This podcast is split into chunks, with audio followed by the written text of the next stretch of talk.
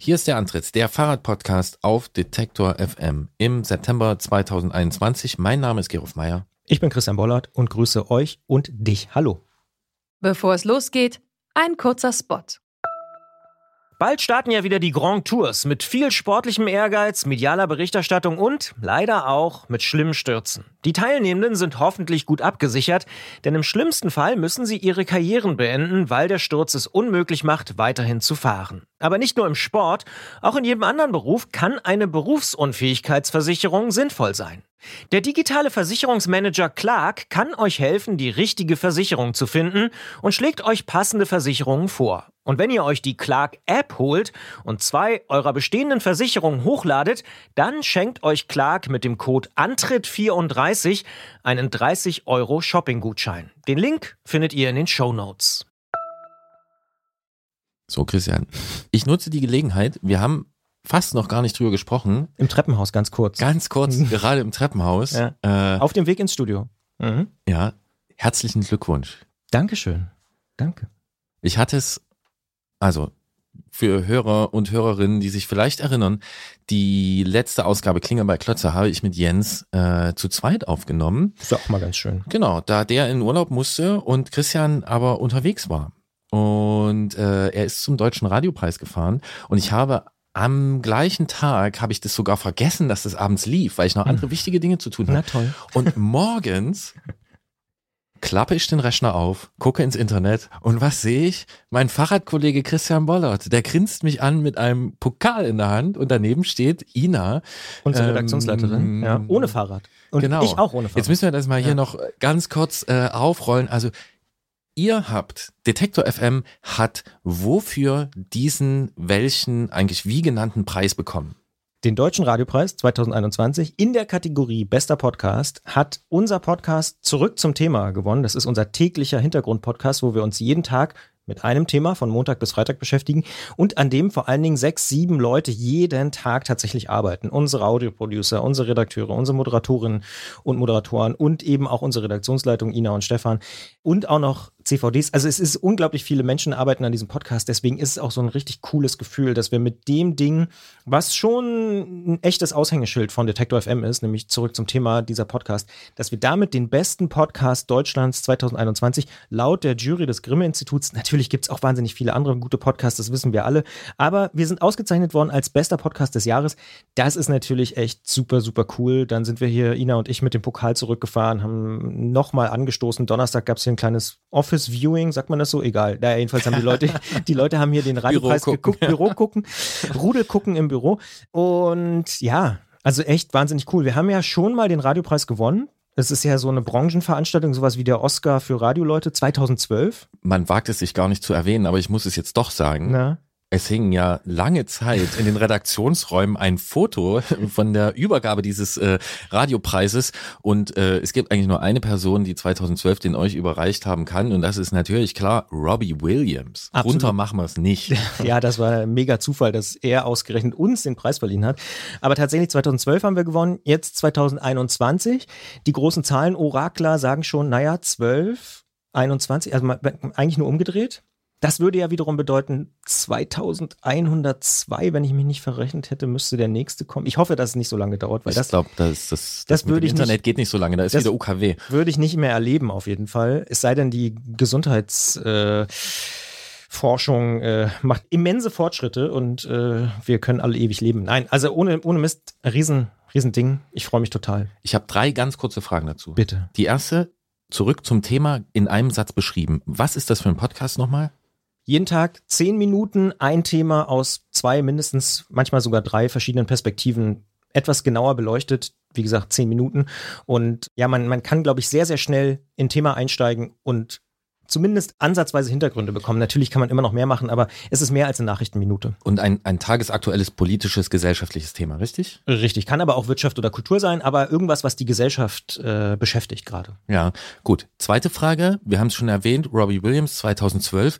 Diesmal gab es auch irgendwie so, ein, so einen kleinen Promi-Moment mindestens, oder? Davon hast du jedenfalls in zurück zum Thema was erzählt in der Folge, die ihr betrunken noch aufgenommen habt. Oh Gott, ich habe fast danach. schon wieder vergessen, Sache, auf was du anspielst.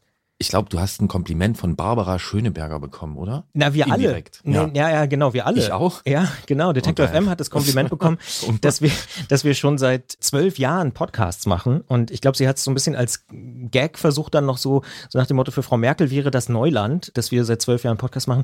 Aber tatsächlich, nachdem wir den Preis bekommen haben, ich glaube, sie hat sich übrigens gemerkt, dass wir damals die Typen waren, die, die von Robbie Williams den Preis bekommen haben, weil auf Robbie Williams spielt sie eigentlich jedes Jahr bei der Preisverleihung nochmal an. Das ist leider dieses Jahr nicht mit dabei ist und so. Also äh, das ist, hat sie auch auf jeden Fall nachhaltig beeindruckt. Vielleicht sogar noch mehr als mich. Aber nee, das hat mich sehr gefreut, dass sie da nochmal gesagt hat, Mensch, hier, zwölf Jahre beachtenswert. Macht man jetzt auch nicht bei jeder Nominierung. Ja, ja okay.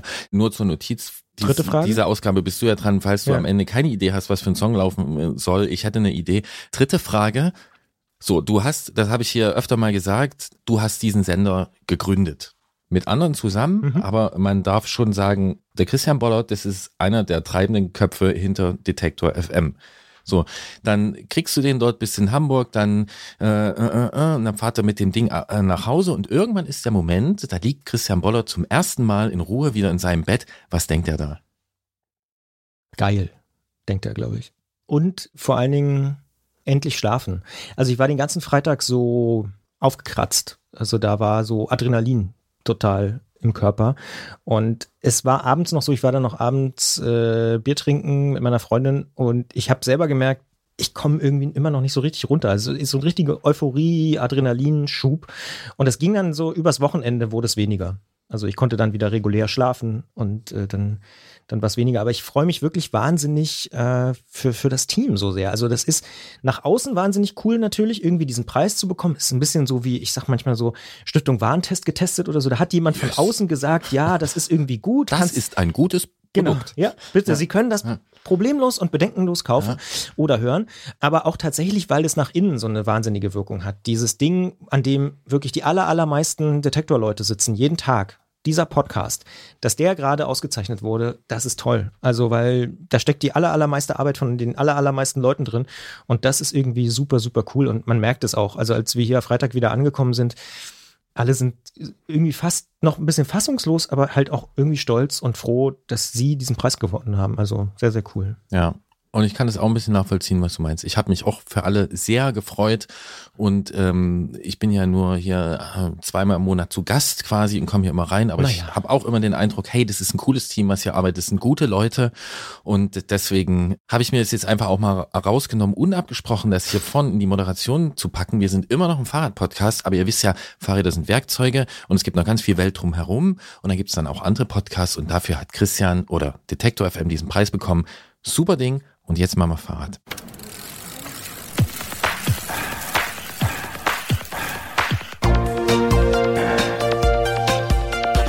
Antritt: Alles rund ums Radfahren bei Detektor FM.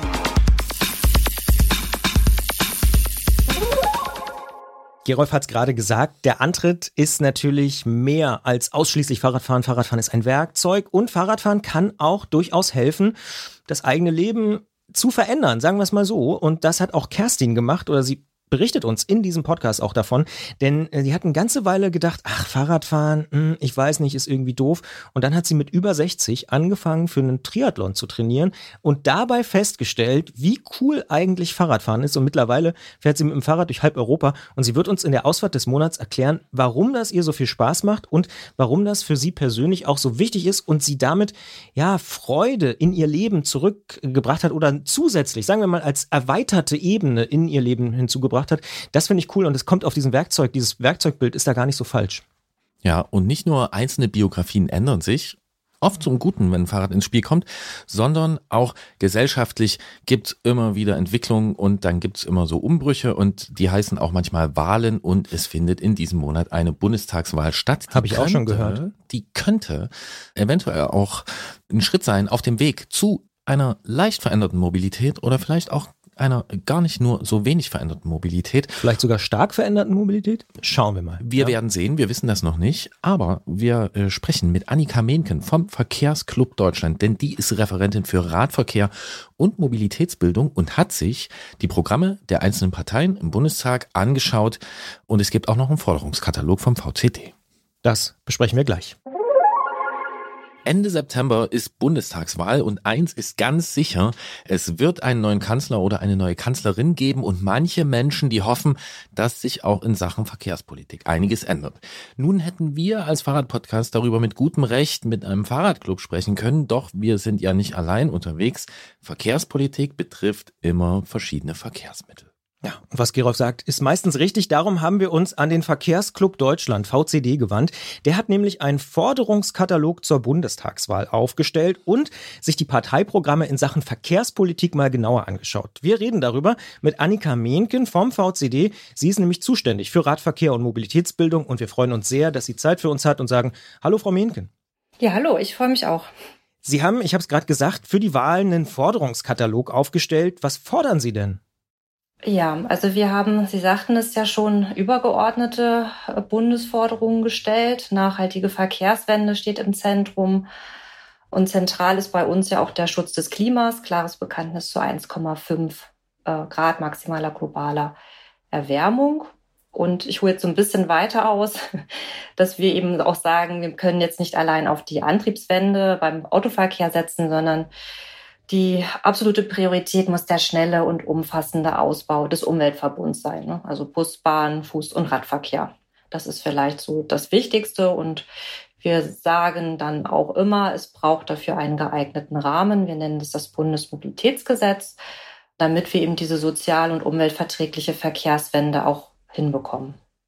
Und an wen wenden Sie sich mit diesen Forderungen? An wen sind die gerichtet? Das ist ein, das sind bundespolitische Forderungen, die haben wir vor einem halben Jahr, war nicht ganz im März, ähm, veröffentlicht und haben das runtergebrochen äh, für den ÖPNV, für die Bahn, ähm, zum Thema Antriebswende und dann eben natürlich auch Fuß, Radverkehrssicherheit und Mobilitätsbildung. Und jede der zehn Forderungen hat dann auch noch, dann wird es jetzt ein bisschen komplizierter, Unterforderungen, also untergeordnete Forderungen. Und diese untergeordneten Forderungen haben wir dann ähm, abgeglichen mit den jeweiligen Wahlprogrammen der fünf Parteien, also CDU, CSU, SPD, FDP, Linke und Bündnis 90 Die Grünen. Ich bin ja hier im Podcast so ein bisschen manchmal für die etwas einfachen und doofen Fragen auch zuständig. Wer sich mit Mobilität beschäftigt, der kennt vielleicht den ADAC, der kennt vielleicht auch den ADFC, aber nicht jede und jeder kennt den VCD. Was ist denn Ihre Besonderheit und ja, was sind so Ihre Ziele? Ja, unsere Besonderheit ist, dass wir verkehrsträgerübergreifend, äh, es klingt jetzt wahrscheinlich wieder sehr fachlich, also dass wir für den Fußverkehr Forderungen haben und äh, da Lobbyarbeit machen, darüber informieren, für den Radverkehr zum Thema öffentliche Verkehrsmittel, Bahn, aber natürlich auch zum Auto. Und bei uns ist es, äh, wir stellen den Menschen äh, ins, ins Zentrum. Wir wollen halt, dass alle gut, sicher, mobil sein können. Und dazu braucht es eben eine sozial- und umweltverträgliche Verkehrswende, weil so wie das System gerade ist, ist es nicht gerecht und auch nicht sicher und auch nicht umweltverträglich. Was ist ungerecht daran? Das ist ungerecht daran, dass man vielleicht gar kein Auto haben möchte, aber unbedingt darauf angewiesen ist. Ich gehe jetzt mal so ein bisschen in den ländlichen Raum, weil da der ländliche Raum auch oft abgehängt ist, was zum Beispiel die Taktung des öffentlichen Verkehrs angeht, aber auch Radwege. Ja, also an wie vielen Bundesstraßen gibt es denn äh, Radwege? Ich glaube, es sind nur 40 Prozent. Und äh, an den Landstraßen genauso. Also, dass eben die Menschen, jeder soll die Wahl haben, so unterwegs zu sein, wie er sie möchte. Und es darf eben auch ähm, Menschen, die nicht das Budget haben oder vielleicht auch gar nicht ein Auto, ein eigenes wollen, müssen natürlich mobil sein können. Der schon angesprochene Forderungskatalog, der ist überschrieben mit einem ziemlich interessanten Motto. Für mehr Mobilität und weniger Verkehr heißt das. Äh, wie meinen Sie das? Na, dass wir ähm, darauf setzen, dass alle Menschen und zwar auch die vielleicht, die noch keinen Führerschein haben. Das ist ja auch nochmal so ein Thema, Kinder und Jugendliche oder die auch keinen Führerschein mehr haben, weil sie schon älter sind, unterwegs sein können. Wir dadurch darüber aber nicht mehr, also Autoverkehr in dem Fall, ähm, auch produzieren, sondern dass wir gucken, wir brauchen insgesamt weniger Autos, mit denen aber die gleiche Mobilität gewährleistet ist, über einen starken Umweltverbund. Jetzt haben wir schon ein bisschen gelernt, was Sie machen, was Ihre Ziele sind und so. Wir hier wiederum sind natürlich ein Fahrradpodcast. Das heißt, wir interessieren uns ganz besonders für das Thema Fahrradverkehr. Welche zentralen Forderungen haben Sie denn in dem Bereich? Ja, im Fahrradverkehr ähm, sagen wir zum Beispiel, dass wir wollen, dass alle Menschen, also auch wieder, ich betone das immer, dass alle Altersgruppen, alle Nutzergruppen ähm, auf das Fahrrad steigen können, ähm, dass sich das auch trauen. Und dazu braucht es eben eine gute, sichere, komfortable Infrastruktur. Das heißt also, man hat breite, sichere Radwege. Das muss jetzt gar kein baulich getrennter sein. Das kann von mir aus auch eine äh, Protected Bike Lane sein oder ein guter Radfahrstreifen, ähm, wenn da weniger Verkehr ist. Aber das betrifft natürlich genauso das Abstellen von Fahrrädern, ob das jetzt am Wohnort ist, ob es auf der Arbeit ist oder ob es an den sogenannten ÖPNV-Knotenpunkten ist, dass ich eben auch gut mit dem Fahrrad zur U-Bahn fahren kann zum Beispiel oder zum Bus und mein Fahrrad da trocken und sicher abstellen kann. Da haben Sie gerade unsichtbaren und unhörbaren Applaus bekommen von Gerolf Meyer, das kann ich sagen hier an der Stelle. Warum ist denn Abstellen aus Ihrer Sicht so wichtig? Na, das, wenn man, ähm, es geht ja schon immer los bei der Mobilität am Wohnort. Also wenn das Fahrrad erstmal im, aus dem Keller äh, raus über die Treppe und so weiter, dann hat man schon gar keine Lust mehr. Das heißt, man muss es eigentlich genauso leicht oder vielleicht noch leichter zugänglich haben als den eigenen Pkw. Und natürlich möchte ich das dann auch sicher abstellen dort, wo ich dann hinfahre, weil Fahrraddiebstähle sind ein ganz aktuelles Thema. Also gerade hier auch in der Nachbarschaft zwei Kinderfahrräder gerade in einem an einer großen U-Bahn-Haltestelle geklaut worden. Ähm, und das ist einfach wahnsinnig ärgerlich und möchte kein Mensch, dass das Fahrrad abhanden kommt. Sie haben sich damit beschäftigt, inwiefern Ihre Forderungen, also aus diesem Forderungskatalog, in den Parteiprogrammen der großen Parteien vorkommen. Erstmal ganz grob, spielt das Fahrrad in dem Programm eine jeweils ähnlich große Rolle oder erkennt man da Unterschiede? Da erkennt man ähm, doch deutliche Unterschiede. Ähm, also sie vielleicht vorne positiv angefangen, es kommt in allen Wahlprogrammen vor. Das ist ja vielleicht auch nicht unbedingt, äh, wenn man so in die vergangenen äh, Wahlprogramme guckt, die Praxis gewesen. Also das ist schon mal gut. Es kommt bei allen Parteien vor, ähm, aber eben mit deutlichen Unterschieden. Ähm, bei den Grünen ist es zum Beispiel mit, ich glaube, sieben Unterforderungen, also untergeordneten eigenen Forderungen unterfüttert und bei der SPT ist es nur eine Forderung. Da geht es dann um Vision Zero und ähm, RadfahrerInnen besser zu schützen. Wichtiges Thema, aber eben wie gesagt nur eine Forderung, die wir bei der SPD gefunden haben. Auf die einzelnen Punkte gehen wir gleich nochmal genauer ein, indem wir vielleicht uns wirklich die Parteien nochmal genauer anschauen. Was uns aber auch aufgefallen ist, die AfD ist gar nicht mit dabei. Warum? Genau, wir haben ähm, gesagt, dass wir das die demokratischen Parteien, also das, was wir als die die ähm, größeren Parteien ansehen und mit denen wir uns auch austauschen, also wo wir auch zum Beispiel parlamentarische Frühstücke machen oder Gespräche, ähm, uns über Positionen austauschen und das sind eben die die fünf äh, Parteien, mit denen wir das machen, Bundestagsparteien. Wie ist es dann in Bezug auf die AfD? Wollen die nicht mit Ihnen reden oder Sie nicht mit denen oder wollen Sie beide nicht? Ähm, wir haben das noch nicht ausprobiert, mit denen zu reden. Also wahrscheinlich wären sie auch offen dafür. Das kann ich jetzt oder weiß ich gar nicht, möchte ich jetzt auch gar nicht denen sozusagen ähm, überhelfen, dass sie nicht mit uns reden wollen. Aber wir haben gesagt, wir fokussieren uns auf die ähm, fünf genannten. Dann gehen wir bei denen mal ein Stück in die Tiefe. Wie kommt denn das Fahrrad und Ihre Vorstellung von zukunftsfähiger Mobilität im Programm der FDP vor? Ja, die FDP hat es ähm, anerkannt, dass Verkehrsplanung wichtig ist. Also sagt zum Beispiel, dass Verkehrsplanung die Bedürfnisse des Radverkehrs berücksichtigen muss. Und ähm, auch das Thema Sicherheit kommt hier vor. Also sichere Radwege und Radfreistreifen werden erwähnt, ähm, um eben Konflikte mit dem motorisierten Individualverkehr, also den, vor allem dem Auto, äh, zu vermeiden. Und wenn Sie das so einschätzen, wie progressiv äh, ist äh, das Programm der FDP in Sachen Verkehr? Wir haben da die wenigsten Übereinstimmungen. Also wenn ich jetzt auch in die anderen äh, neuen Forderungen und deren Unterforderungen gucke, dann äh, gibt es da die, die wenigsten. Genau. Ich glaube insgesamt bloß drei Übereinstimmungen, wenn ich das richtig übersehe. Also das Klischee von der Porsche-Partei ist äh, nicht ganz äh, aus der Luft gegriffen.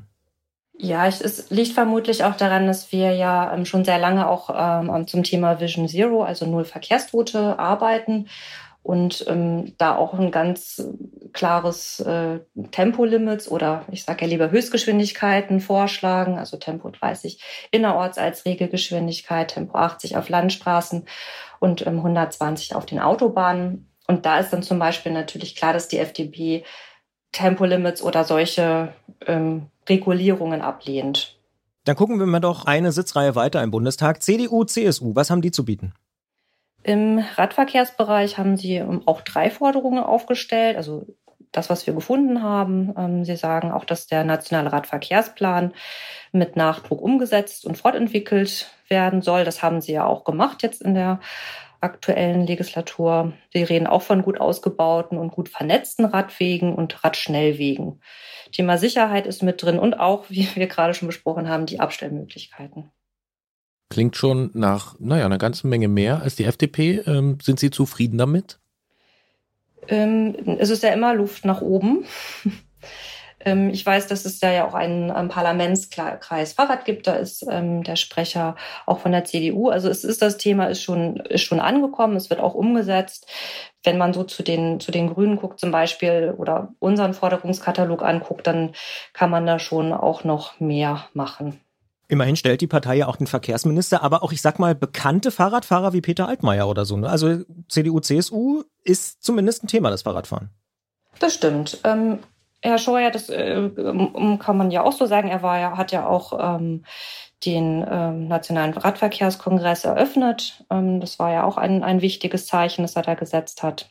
Gut, die SDVO-Novelle, das ist wieder so, jetzt gehen wir so ein bisschen schon wieder in die Vergangenheit. Ähm, kann man jetzt auch drüber streiten, haben wir begleitet und gesagt, das äh, hätte man auch noch deutlich progressiver gestalten können. Ähm, aber zumindest sie sind das Thema angegangen und sie haben die SDVO-Novelle. Es gab da gute Änderungen für den Radverkehr. Und so wollen sie es dann hoffentlich auch fortsetzen und oder noch deutlich ausbauen. Dann rutschen wir jetzt noch eine Stuhlreihe weiter oder eine Stuhlgruppe und sind bei der SPD. Wie sieht's da aus? Ja, das hat mich so ein bisschen überrascht, jetzt als ich mir das auch nochmal für das Interview genauer angeguckt habe, dass äh, da im Prinzip zum Radverkehr nur steht, dass ähm, Radfahrer besser geschützt werden müssen, also im Sinne von Vision Zero, also wunderbar klares Bekenntnis zu Vision Zero, also null Verkehrstote. Aber alles andere wie Infrastruktur, ähm, vielleicht auch Multimodalität ist ja ganz wichtig, die Verknüpfung mit anderen Verkehrsmitteln, ne, damit ich eben von dem Bus aufs Fahrrad, von dem Fahrrad ins Auto, wie auch immer, umsteigen kann, ist alles nicht äh, aufgeführt. Auch keine finanziellen Mittel, so wie wir es gefordert haben. Das fehlt leider alles. Höre ich da ein bisschen Enttäuschung raus? Ja, das hatte ich ähm, mir, hätte ich mir äh, anders gewünscht tatsächlich. Also vielleicht auch mit dem Blick auf mögliche Kanzler und genau, Koalitionen. Wie erklären Sie sich das?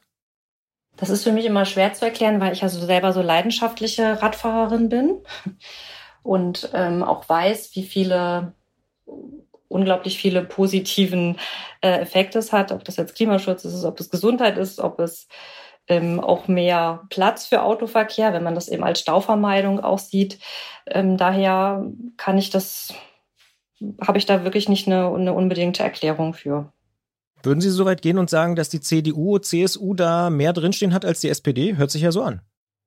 Das ist in, laut dieser Synopse, die ist ja auf VCD.org auch abzurufen, ähm, ist das auf jeden Fall so abzulesen. Ja, da sind mehr Punkte bei der CDU, CSU drin.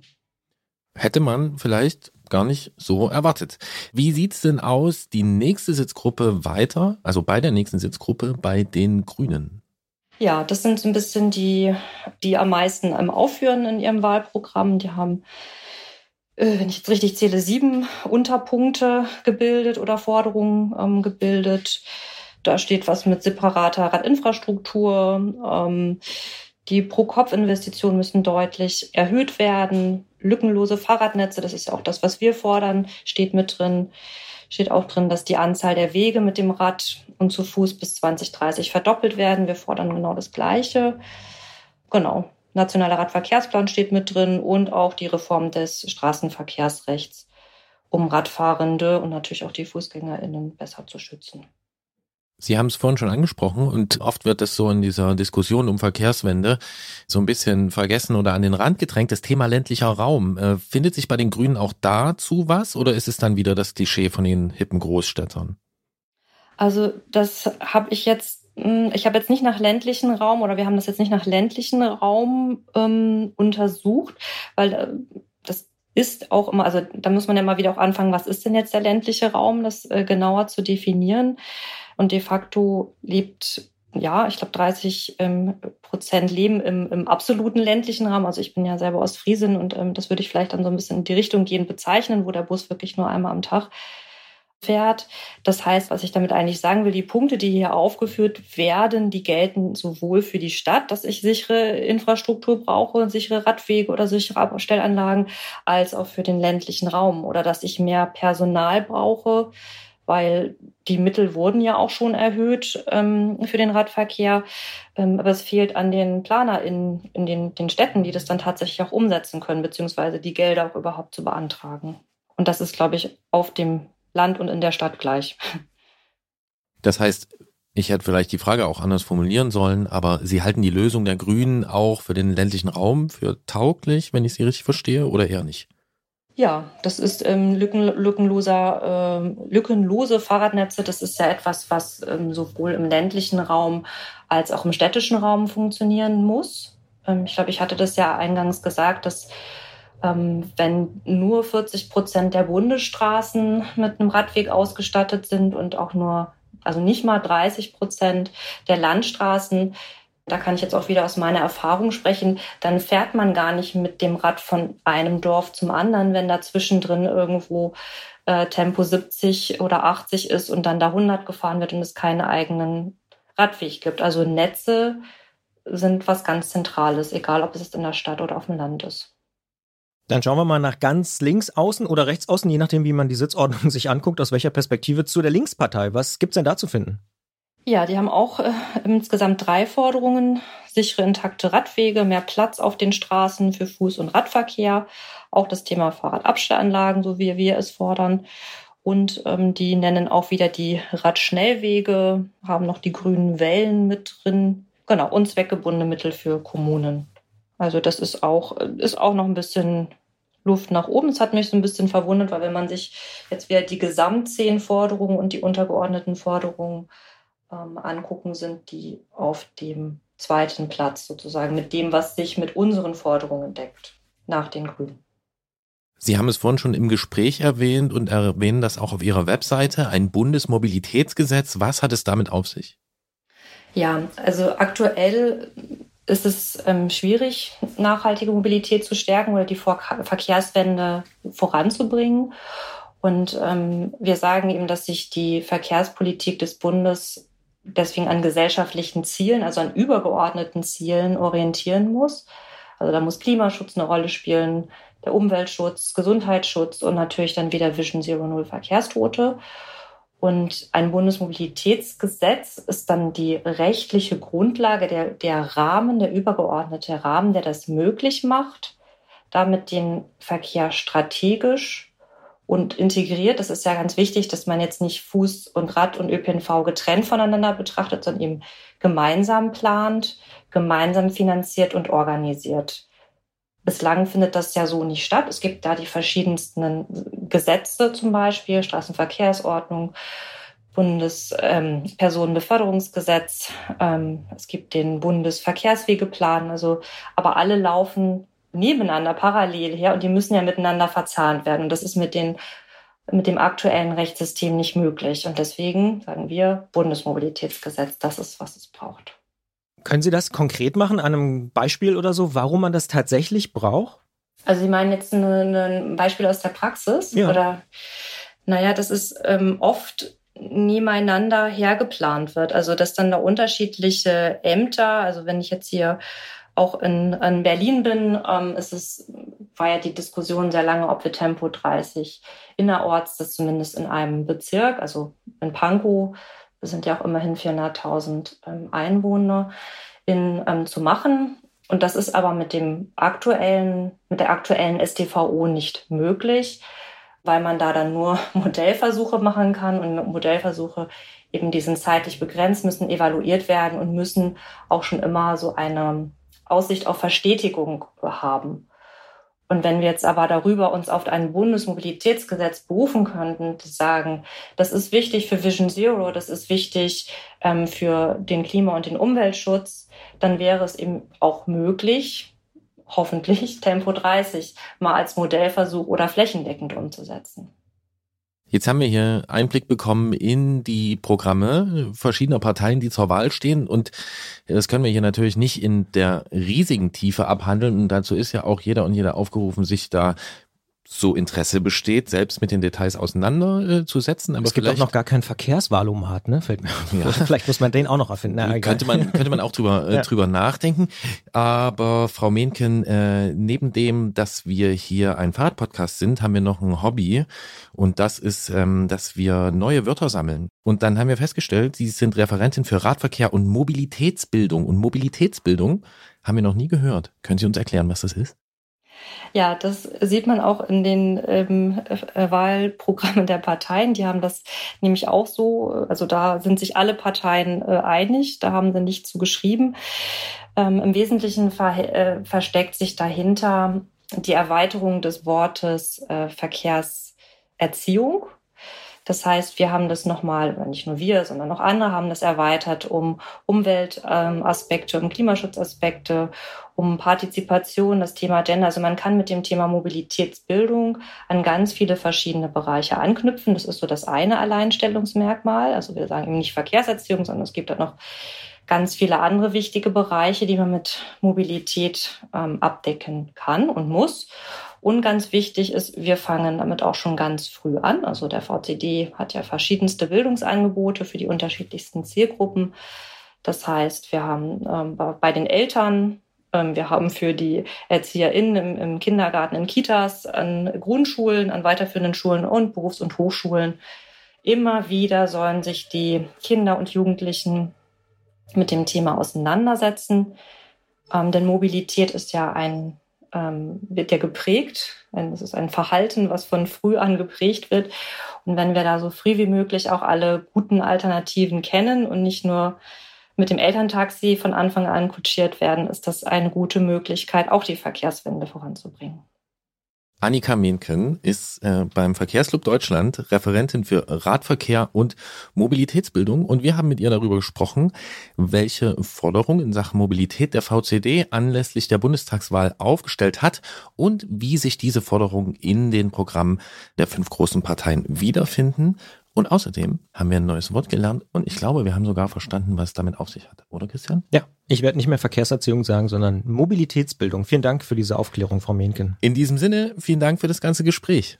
Ja, wunderbar. Ich danke Ihnen auch. Alles Gute. Danke.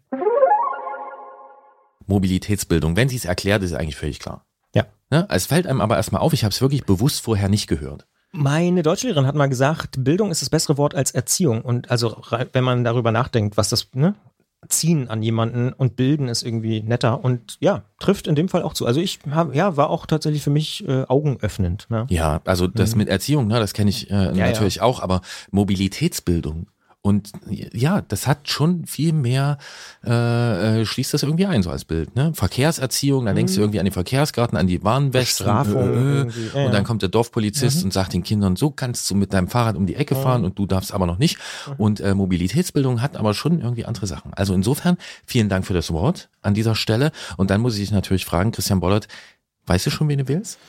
Äh, noch nicht ganz. Ja.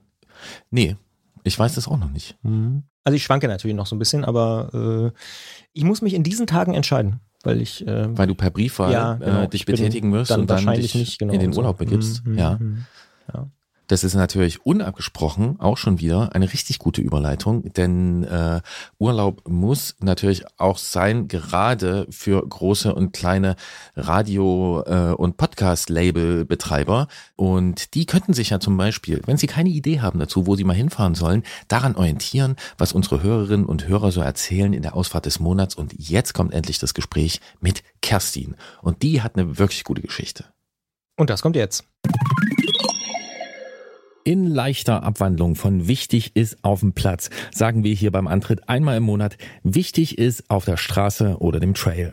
In der Ausfahrt des Monats sprechen wir mit euch über eure Raderlebnisse, ganz gleich, ob euch auf dem Weg zum Bäcker ein Eichhörnchen aufgelauert hat oder ihr gerade drei Kontinente in zwei Wochen durchkreuzt.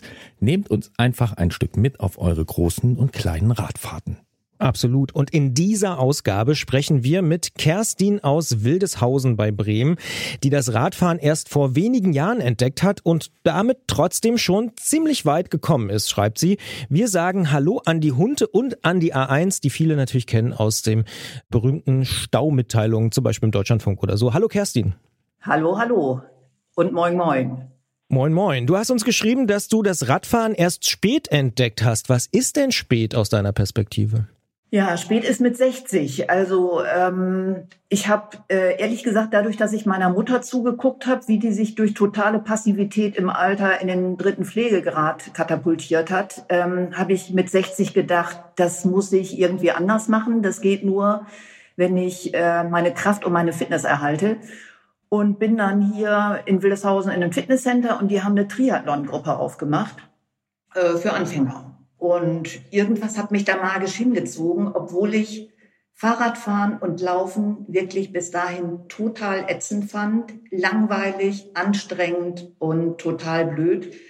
Und ähm, ja, habe dann mit 60, musste ich ja das allererste Mal auf dem Rennrad gesessen und habe mich auf den Platz verknallt und äh, ja, bin dann regelmäßige Rennradfahrerin geworden. Ich muss noch mal vorher ansetzen. Du hast es ja beschrieben. Radfahren kann man ja auch als doof und langweilig und so anerkennen, wenn man von außen nur so drauf guckt. Was hat dich denn da magisch angezogen, bevor du auf dem Rennrad gesessen hast? Ähm, das weiß ich nicht. Wahrscheinlich das Gefühl, dass ich in meinem Leben irgendwas ändern muss. Und das Radfahren irgendwie dazugehört, das habe ich so in Kauf genommen. Also wir mussten auch einen Fragebogen ausfüllen. Da stand, was könnte dich abhalten davon, dein Ziel zu erreichen, also diesen Volkstriathlon zu machen. Und da habe ich dann raufgeschrieben, äh, ich finde Fahrradfahren blöd und habe aber dann noch ein optimistisches bis jetzt dazu geschrieben. Und ich habe gedacht, ich lasse mich einfach mal überraschen. Das heißt, du bist nicht nur zum Radfahren gekommen, sondern auch zum Laufen und vielleicht auch zum Schwimmen. Ja, geschwommen bin ich schon immer gerne und äh, Laufen hatte ich mir schon so ein bisschen angeeignet, weil ich äh, ein halbes Jahr vorher bei so einer, so einer Charity-Aktion mitgemacht habe.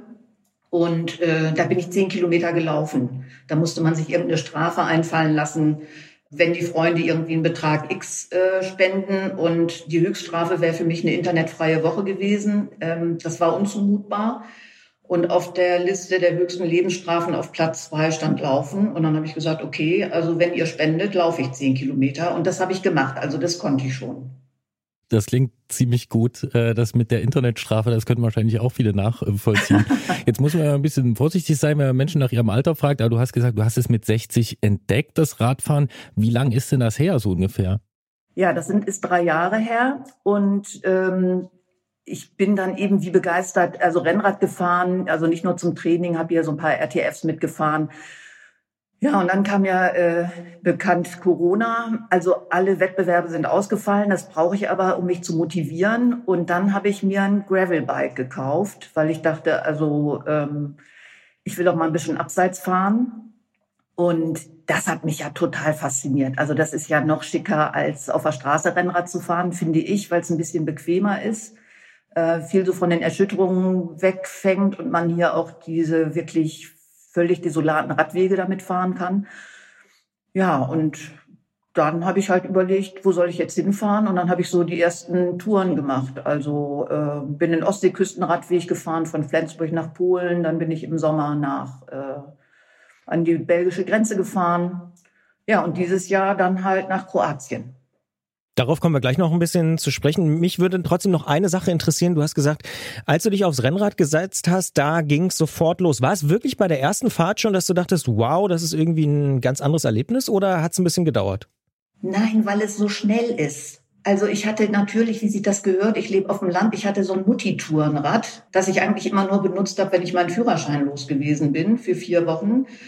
Und ich hatte auch keinen Freundeskreis, der Rad fuhr und ich fand dieses Fahrrad auch irgendwie, das hat mich nicht angemacht. Und als ich auf dem Rennrad saß, als ich das schon aus dem Karton geholt habe, das war so federleicht und dann bin ich losgefahren und es war schnell und ja, das hat mich, äh, das hat mich total begeistert. Und wenn man dann das allererste Mal auch in einer Gruppe Rennrad fährt, ich finde, das ist ja äh, noch die Steigerung. Also wenn man in so einem Schwarm fährt, ähm, wenn man Windschatten fährt, ähm, das ist, ja, das ist einfach toll.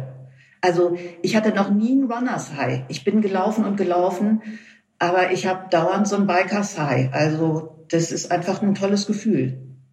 Da kommt hier richtig viel rüber und Christian nickt die ganze Zeit. Ich finde auch, ich sammle hier immer so bestimmte Ausdrücke. Ich finde auch äh, das Fahren im Schwarm einen sehr schönen Ausdruck. Und jetzt bist du aber trotzdem im Juli diesen Jahres von Füssen über Venedig nach Kroatien gefahren, alleine, also nicht im Schwarm. Wie bist du denn auf die Idee zu dieser Reise gekommen? Ja, also muss ich jetzt gestehen, äh, ich war bis zu Staffel 8 glühender Game of Thrones Fan und äh, hatte immer gedacht, ich fahre mal nach Dubrovnik und laufe da auf der Stadtmauer rum. Und die ganze Strecke von Wildeshausen aus war mir zu lang. Dann habe ich geguckt, Alpenrand ist halt Füssen, habe mir die einfachste Strecke über die Alpen gesucht und habe gedacht, äh, also ich hatte mordsmäßig Bammel, aber ich versuche das einfach mal über irgendwelche Serpentinen zu fahren. Und äh, ja, und der Rest hat sich dann, der ergibt sich so wie halt wie beim Bikepacking. Äh, man fährt halt, bis man müde ist und dann übernachtet man und dann fährt man weiter. Du bist dabei ja auch deinen aller, allerersten Alpenpass überhaupt gefahren, den Reschenpass. Ähm, wie war das für dich? Also, du hast ja schon gesagt, ein bisschen Bammel hattest du. Ja, ich bin ja nun bikemäßig total im Flachland sozialisiert und schon wenn es hier irgendwie so drei Prozent Steigung geht, dann äh, war ich ja schon leicht außer Atem. Ja, ich habe gedacht, es kann eigentlich nichts schiefgehen und eigentlich auch nicht. Wenn es mir zu steil wird, dann schiebe ich und ja, es war wirklich tierisch anstrengend zwischendrin. Ähm, ich habe geschwitzt, ich habe geflucht, ich musste unheimlich auf Pause machen, meinen Puls wieder runterkriegen, trinken. Es war ja auch brüllheiß in der Zeit, aber ich habe das geschafft und das war ähm, ja, das war großartig. Also äh, ich war dann doch wirklich total stolz, als ich dann oben am Reschensee stand und äh, war ziemlich happy ein Bikers High am Reschensee. Bist du Brovnik, bist du da nicht ganz gekommen? Du bist äh, ein Stück hinter Split in Kroatien ausgestiegen. Was ist denn da passiert?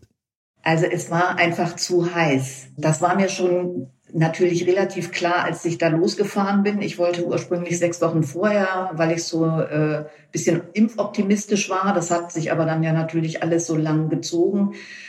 Und äh, wir hatten dann an dem Tag, an dem ich ausgestiegen bin, 38 Grad. Ich hatte einen leichten Hitzschlag. Ich habe kleine Bläschen auf der Haut gekriegt. Und dann habe ich gedacht, das ist, äh, das ist Quatsch. Du steigst jetzt aus, du fährst nach Splitz zurück und fährst mit der Fähre nach Dubrovnik. Das war aber extrem schwierig, weil dann keiner irgendwelche Fahrräder mitnahm. Und äh, ja, dann bin ich halt von Split wieder nach Hause gefahren.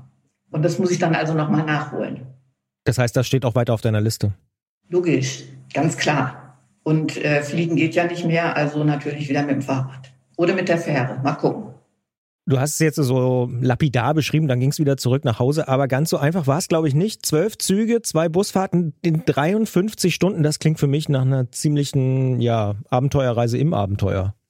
Also das konnte man von zu Hause aus nicht regeln, so wie das Buchen von Zügen ja sowieso relativ schwierig ist. Und ähm, ich hatte gedacht, na ja, wenn ich in Dubrovnik bin, äh, irgendwie komme ich dann schon wieder nach Split und von Split komme ich auch irgendwie. Ich wusste, da gibt's die einzige Bahnlinie Richtung Norden äh, über Zagreb. Da werden die mich schon irgendwie mitnehmen und ich habe in Split festgesetzt und sollte auf eine Fähre warten, die erst am nächsten Tag ging und saß dann im Bahnhof und habe gedacht, äh, also bin da hingefahren und habe gedacht, naja, jetzt kann ich ja jetzt schon mal regeln, wie ich nach Hause komme in drei Tagen. Und ähm, der Schaffner da, wir haben uns nur über den Google Translator unterhalten können, haben da immer irgendwelche Botschaften reingetippt. Der hat gesagt, na, wird ganz schwierig mit dem Fahrrad und da muss ich mit dem Schaffner reden, ob der mich überhaupt mitnimmt.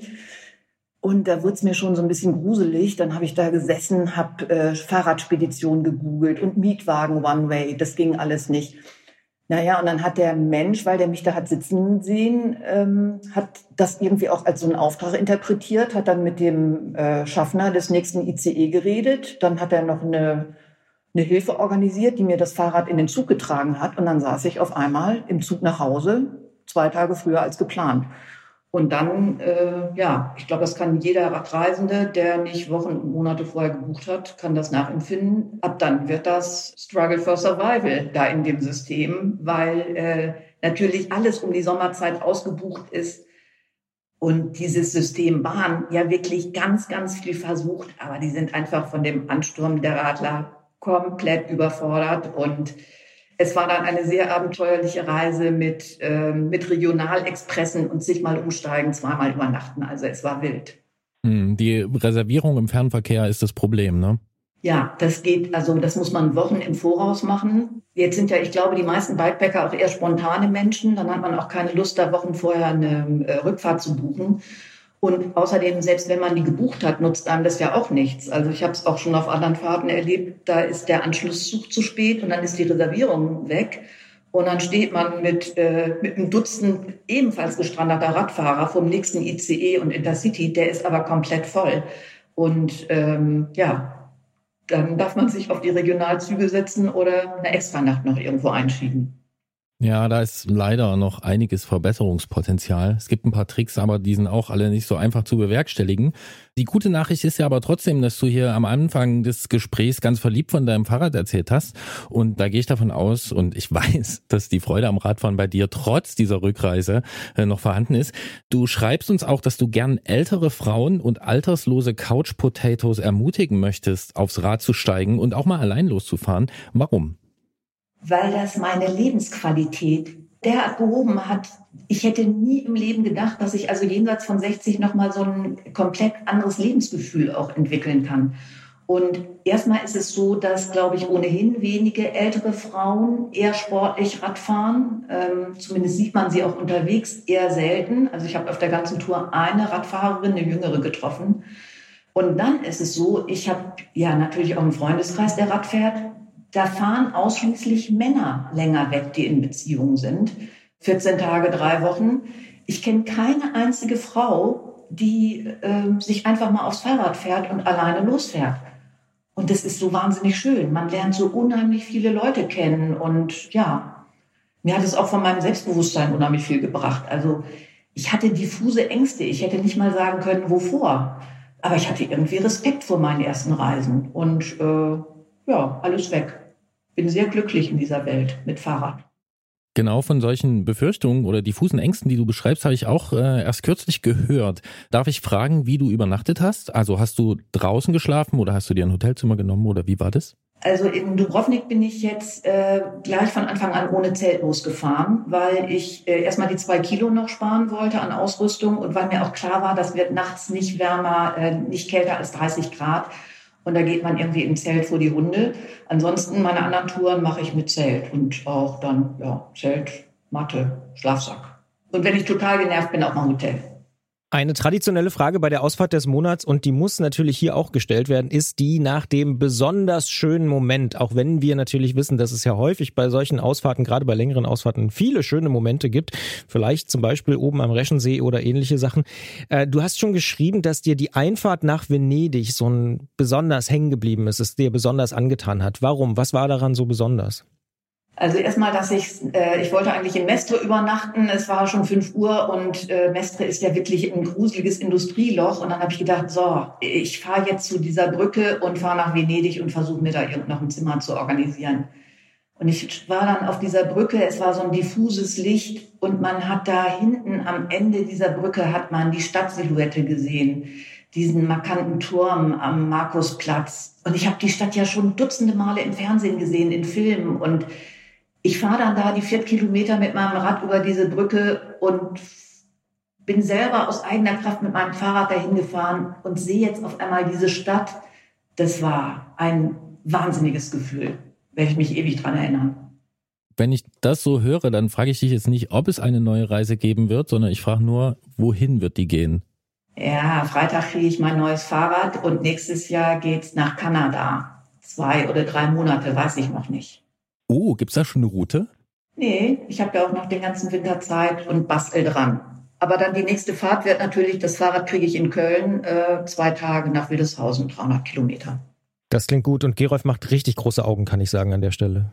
Ja, jetzt würde mich äh, da noch interessieren, du hast vorhin gesagt, Fliegen geht ja nicht mehr. Das interpretiere ich jetzt als Aussage in Richtung, naja, Klima und wie ich mich fortbewege. Ja. Ähm, wie kommst du nach Kanada? Ähm, ja, da werde ich irgendwelche CO2-Ausgleichszahlungen leisten müssen. Ähm, also in großen Notfällen werde ich das noch machen, aber ich werde nicht just for fun nach Dubrovnik fliegen. Ich glaube, das ist irgendwie ganz klar. Das kann ich nachvollziehen und ich kann die Westküste Kanada und äh, USA sehr empfehlen aus eigener Erfahrung. Ja, ich freue mich drauf. Ja, Kerstin, dann würde ich sagen, gib uns doch Bescheid, wenn du das ähm, in Angriff nimmst und dann ähm, mit vielen tollen Erlebnissen äh, wahrscheinlich äh, absolviert hast. Und wir sagen hier an der Stelle erstmal vielen Dank für diese sehr schöne Ausfahrt des Monats mit ein paar Zusatzinformationen und mit auch einem Appell an verschiedene Altersklassen. Und ähm, ja, wer auch mal bei uns hier dabei sein will und seine Ausfahrt des Monats schildern will oder ihre, wendet euch einfach an antritt.detektor.fm mit einer Mail. Und wir sagen vielen herzlichen Dank, Kerstin. Viel Spaß mit dem neuen Rad und viel Spaß auf der 300 Kilometer Tour und überhaupt schöne Planung. Alles klar, vielen Dank. Tschüss. Christian, in unserer letzten Ausgabe hatte ich ein bisschen aus meinem Urlaub erzählt und da hast du zu mir gesagt, das findest du ziemlich interessant, dass einer der coolsten Momente für mich einer ist, den man gar nicht so äh, als so einen wunderbar idyllischen äh, bezeichnet auf den ersten Blick, weil es halt um ganz viel Regen ging. Und äh, bei Kerstin finde ich das auch ziemlich cool. Die mhm. hat ja schon auch mit einigen Hindernissen äh, ja. zu kämpfen gehabt, wenn ich mir diese Bahnreise vergegenwärtige. Bus, Bahn, ja. Halleluja, da ja. ist schon echt, also da ist echt Ausdauer gefragt. Und trotzdem ist sie wie, das ist ja wie frisch verliebt ins Fahrrad. Ja, ja, totale Mega-Begeisterung, ne? Finde ich auch. Sehr erfrischend. Also ich, super Geschichte, super, super Geschichte. Ich habe schon gedacht, als ich es gelesen habe, oh wow, müssen wir drüber reden. Aber jetzt, als ich es gehört habe, denke ich noch mehr. Doppel-Wow, wenn man das so sagen darf. Gibt es überhaupt? Gibt es als Emoji? Naja. Apropos Emoji. Was? Ein Instagram meinst du, oder was? Ja. ja. Eventuell wolltest du damit Gar nicht unbedingt, aber jetzt, wo du mir diese Brücke baust, äh, möchte ich natürlich gerne drüber gehen, Gerolf. Und zwar sind wir ja seit einigen Tagen erst, also ziemlich genau seit einer Woche äh, bei Instagram, anderthalb, zwei, naja, also je nachdem, wann ihr diesen Podcast halt hört, ähm, bei Instagram. Und ich muss zugeben, ich bin auch hier geplättet, äh, wie groß das Interesse von euch da draußen ist und wie, äh, wie, ja, ich weiß gar nicht, wie ich das beschreiben soll, wie sympathisch ihr uns Nachrichten schreibt und folgt und die Verfolgung aufnehmt bei Instagram. Wir sind da jetzt schon über 250 Leute, die äh, Stand nach wenigen Tagen. Ja, ne? ja. Also Stand ja. Aufzeichnung dieses Podcasts hier. Also das ist äh, wirklich bemerkenswert. Also mittlerweile sind es garantiert mehr, wahrscheinlich sogar. Nein, ich will jetzt gar nicht äh, super euphorisch werden, aber ich habe ehrlicherweise gedacht gedacht, ey, das sind vielleicht 50, wenn es richtig gut läuft, 100. Ich glaube, unser Social Media Mann Robin hatte so auf 100 geschätzt oder gehofft. Jetzt schon deutlich, deutlich über 250. Wahnsinn. Wir freuen uns nach wie vor. Das ist wieder mal so ein Zeichen, das Fahrrad als Werkzeug und als äh, Transportmittel hat irgendwie was, was uns alle offensichtlich verbindet und irgendwie, ja, es ist, ja, ich bin geplättet. Habe ich zwar auch beim Radiopreis gesagt, aber ist wirklich so, es ist krass. Christian ist doppelt geplättet. Ja, doppelt, ja. Doppel-Emoji geplättet. Ja. ja. Aber das wissen wir ja sowieso, dass Fahrradleute meistens, also bis auf harte Ausnahmefälle, sind das eigentlich alles gute Leute. Podcast-Hörerinnen und Podcast-Hörer ja auch. Und da Siehst kommen ja wieder zwei Sachen. Wieder Doppel. Doppel. Tandem. Ach, ah, mir fällen ah, so. Um jetzt wird's Diese fast schon, Bilder. Ähm, ja.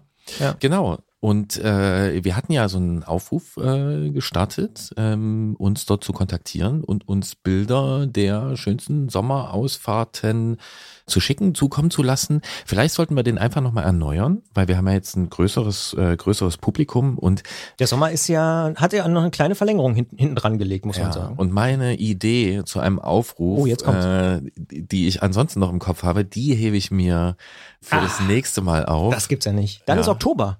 Dann ist Oktober und äh, die hat natürlich nichts mit mir zu tun, sondern mit dir. Oh. Aber das äh, wird als, ähm, na, das wird deine kleine Oktober-Überraschung, die hast du dir mhm. verdient, nach zweimal geplättet sein.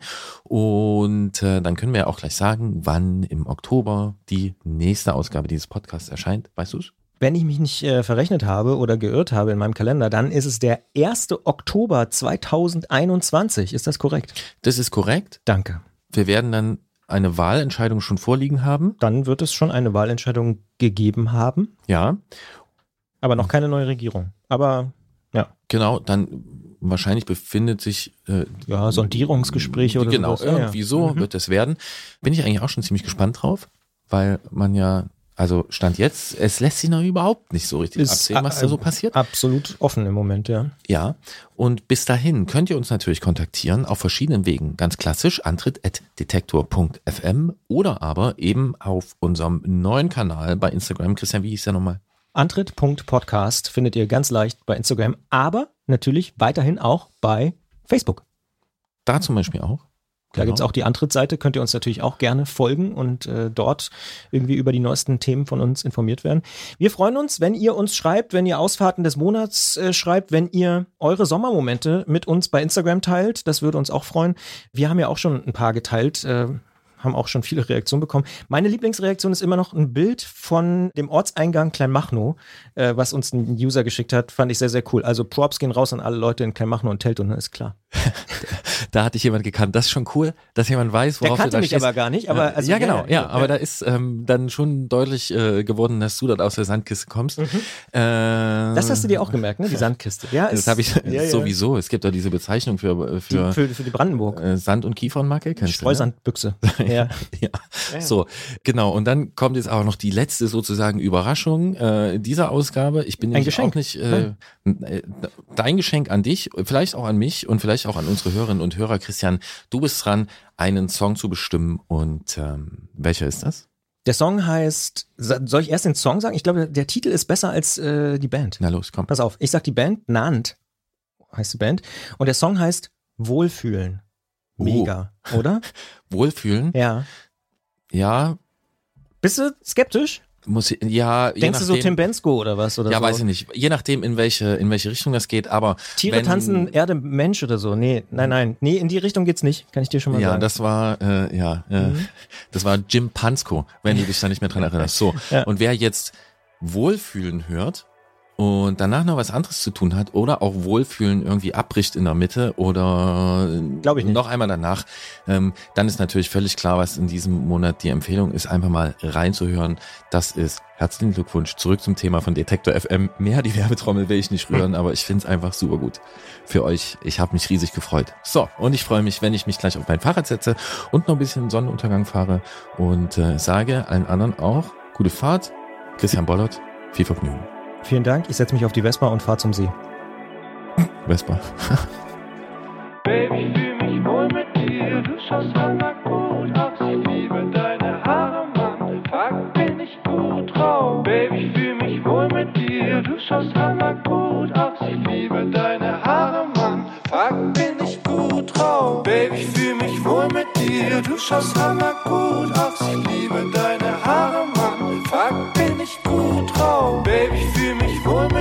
mit dir. Du schaust hammer gut aus. Ich liebe deine Haare,